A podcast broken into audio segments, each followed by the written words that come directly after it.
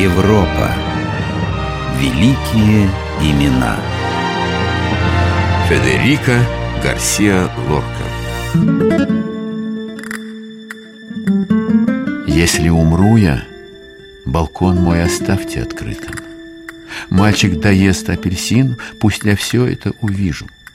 Кто-то докосит пшеницу, пусть я почувствую это. Если умру я, балкон мой оставьте открытым. Эти строки написаны Федерико Гарсиа Лоркой, знаменитым испанским драматургом и поэтом. Его талант распространялся на многие сферы искусства, в том числе на музыку. Лорку высоко ценили как художника-графика, но никто не знает себя лучше, чем сам человек. Поэт родился в семье простого земледельца 5 июня 1898 года в городке Фуэнте-Вакерос, что рядом с Гранадой. Мальчик занимался музыкой и увлекался живописью.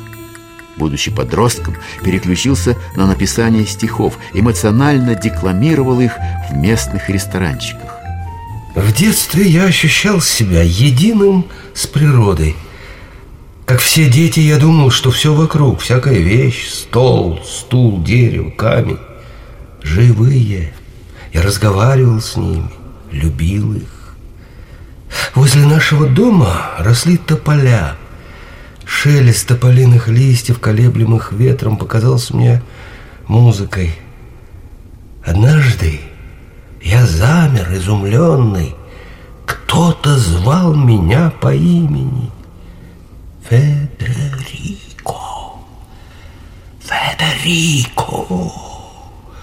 Я оглянулся. Никого. Я вслушался и понял. Это ветер раскачивал ветви старого тополя. И это его мерный горестный шелест я принял за свое имя. В 1914 году Лорка начал изучать право, философию и литературу в университете Гранады. В 1918 году у него выходит первый поэтический сборник «Впечатления и пейзажи». В те годы, если что и интересовало, так это сама жизнь. Я любил гулять, веселиться, часами разговаривать с друзьями, с девушками. Литература для меня была не на первом, на последнем месте. Да к тому же я и не собирался заниматься литературой. Просто иногда неведомая сила заставляла меня писать. И тогда я писал, как в лихорадке. А после возвращался к жизни. В 1919 году поэт перевелся на литературное отделение Мадридского университета. Вместе с друзьями-студентами устраивал театральные представления. Именно тогда сформировалась группа «Поколение 27», в которую входили такие известные личности, как кинорежиссер Луис Бануэль, скульптор Рафаэль Альберти и живописец Сальвадор Дали. С последним из них Лорку связывала близкая дружба. Великий сюрреалист позже писал Лорка – лучший друг моей сумасшедшей юности Всякий раз, когда я взываю из глубин моего одиночества к моему мозгу И в нем восстает гениальная идея к моей кисти И она, подобно архангелу, творит чудо, делая мазок Я всегда слышу голос хриплый и сладостно задыхающийся Голос Лорки, который возглашает мне «Оле!» В 1921 году Лорка решился на публикацию стихов. Сборник назывался просто «Книга стихов». Что мне сказать о поэзии? Что скажешь об облаках, о небе? Гляди, вглядывайся, гляди на них, и все. И ты поймешь, что поэт ничего не может сказать о поэзии. Это дело критиков и профессоров, а поэт не ты, не я, никто другой не знает, что такое поэзия. О чем я совершенно не могу говорить. Это о моих стихах. И не потому, что не осознаю того, что делаю. Нет, Напротив, если правда, что я Божьей милостью поэт, то такая же правда, что поэт я милостью техники и усилия, и еще отчетливого знания того, что такое стихи. Во время учебы в Мадридском университете Лорка знакомится с директором театра Эслава Мартинесом Сьерой. По его просьбе поэт написал свою первую пьесу «Колдовство бабочки» и осуществил ее постановку. Позже в лекции о театре Лорка говорил Какая тема лекции? О театре. А лектор-то кто? Э, Лорка. Дорогие друзья, сейчас к вам обращается не поэт, не драматург, а- Театр социального действия. А что это такое? Да, интересно. Это... Это такой театр, который не глух к биению общественной жизни, к пульсу истории, трагедии народа. Этот театр не слеп к краскам родной земли, не чужд ее душе. А что, есть и другие театры? Вы знаете, я не хочу никого обижать, но есть коммерческие заведения, в которых предаются гнуснейшему пороку, убивают время. Если актеры и драматурги будут и впредь оставаться марионетками в руках коммерсантов, неспособных оценить произведение и не ограниченных никаким художественным или государственным контролем, то и актеры, и драматурги, и театр вместе с ними ежечасно будут увязать все глубже, без всякой надежды на спасение. Это все красивые слова. Театры социального действия прогорят, если не будут думать о кассовых сборах. Над всеми театрами, от самых скромных, провинциальных, до больших столичных театров должно реять слово «искусство». Не то придется водрузить на театр вывеску «Купля-продажа».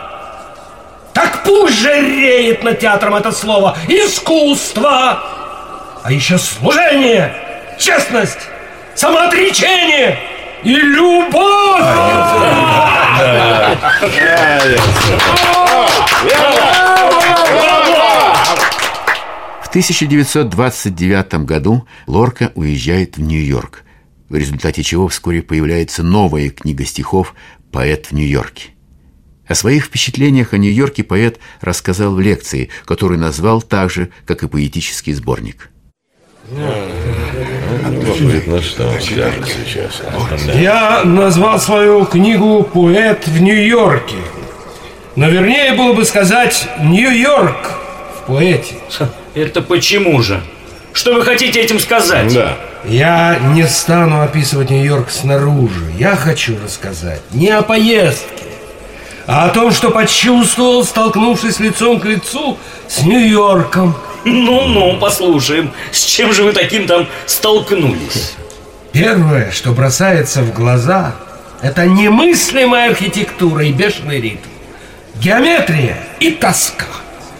Сначала кажется, что ритм этот радостен, но стоит уловить ход социального механизма и ощутить гнетущую власть машины над человеком, как услышишь в этом ритме тоску, зияющую, мучительно затягивающую, и поймешь, что она способна толкнуть на преступление. Это все проза. Да. А где же стихи? А вот я в этом городе раздавлен небесами, и здесь, на улицах с повадками змеи, где ввысь растет кристаллом костный камень, пусть отрастают волосы мои. Немое дерево с культями чахлых веток, Ребенок бледной белизной яйца, Лохмотья луж на башмаках, И этот беззвучный вопль разбитого лица, Тоска, сжимающая душу обручами, И мотылек в чернильнице моей. Ого! Америка – это страна будущего. Это прогресс, который вы не в состоянии ни понять, ни оценить. Ну что вы можете этому противопоставить? Свое детство! Те глаза мои 910 года, еще не видали ни похоронных шествий, ни поминальных пиршеств, после которых плачут ни сутулых сердец на морского конька, похожих. Этими стихами я заслонялся от вспышек громадных огненных реклам Таймс-сквера, от их изматывающего ритма. Я бежал от полчища окон, пустых, незрячих. Ни у кого здесь нет времени увидеть облако или перекликнуться с ласковым бризом, морским гонцом. Напрасно и безответно изо дня в день посылает его море. Вам в Нью-Йорке так ничего и не понравилось? Понравились. Негры! Кто-кто? В Нью-Йорке скрестились дороги всех рас, населяющих землю. Однако китайцы, армяне, русские, немцы так и остались иностранцами, да и остальные. Иное дело, негры. Неоспоримо, что их воздействие на Северную Америку огромно. Хотите вы того или нет, но самое духовное и задушевное здесь – негры. Потому что надеются, потому что поют – и еще потому, что только они сохранили ту редкую чистоту веры, которая одна может спасти ото всех сегодняшних гибельных дел. Возвращение поэта в Испанию совпало с падением режима Прима де Риверы и установлением республики. В 1931 году Гарсио Лорку назначают директором студенческого театра «Балаган». Работая в театре, Лорка создает свои самые известные пьесы «Кровавая свадьба», «Ерма» и «Дом Бернарды Альбы». Гарсия Лорка, вы теперь все время уделяете студенческому театру. Чем он вас так привлекает? Новый театр, обновление театральных форм и драматургической теории сегодня моя главная забота. Сейчас мы погружены в стихи Кальдерона, Сервантеса, Лопа де Веги – Выволакиваем их из библиотек, вырываем из рук комментаторов, возвращаем их земле, солнцу и ветру наших селений. И если бы вы знали, как прекрасны эти стихи на воле. Эти слова были сказаны Лоркой в начале 30-х годов, когда в Испании начиналась гражданская война. В это тревожное время поэт едет в родную Гранаду – Через четыре дня после его прибытия вспыхивает военный мятеж. Франкисты начали арестовывать республиканцев, левых и всех, кто им был неугоден. 18 августа 1936 года арестовали Лорку. Это ты, что ли, поэтишка Лорка? Что ты его спрашиваешь? Это я тебе скажу, кто он такой. Знаю его, как облупленного. В своих пьесках он наш род вывел и опозорил. К стенке его! Рассказывают, что франкисты давали один залп за другим.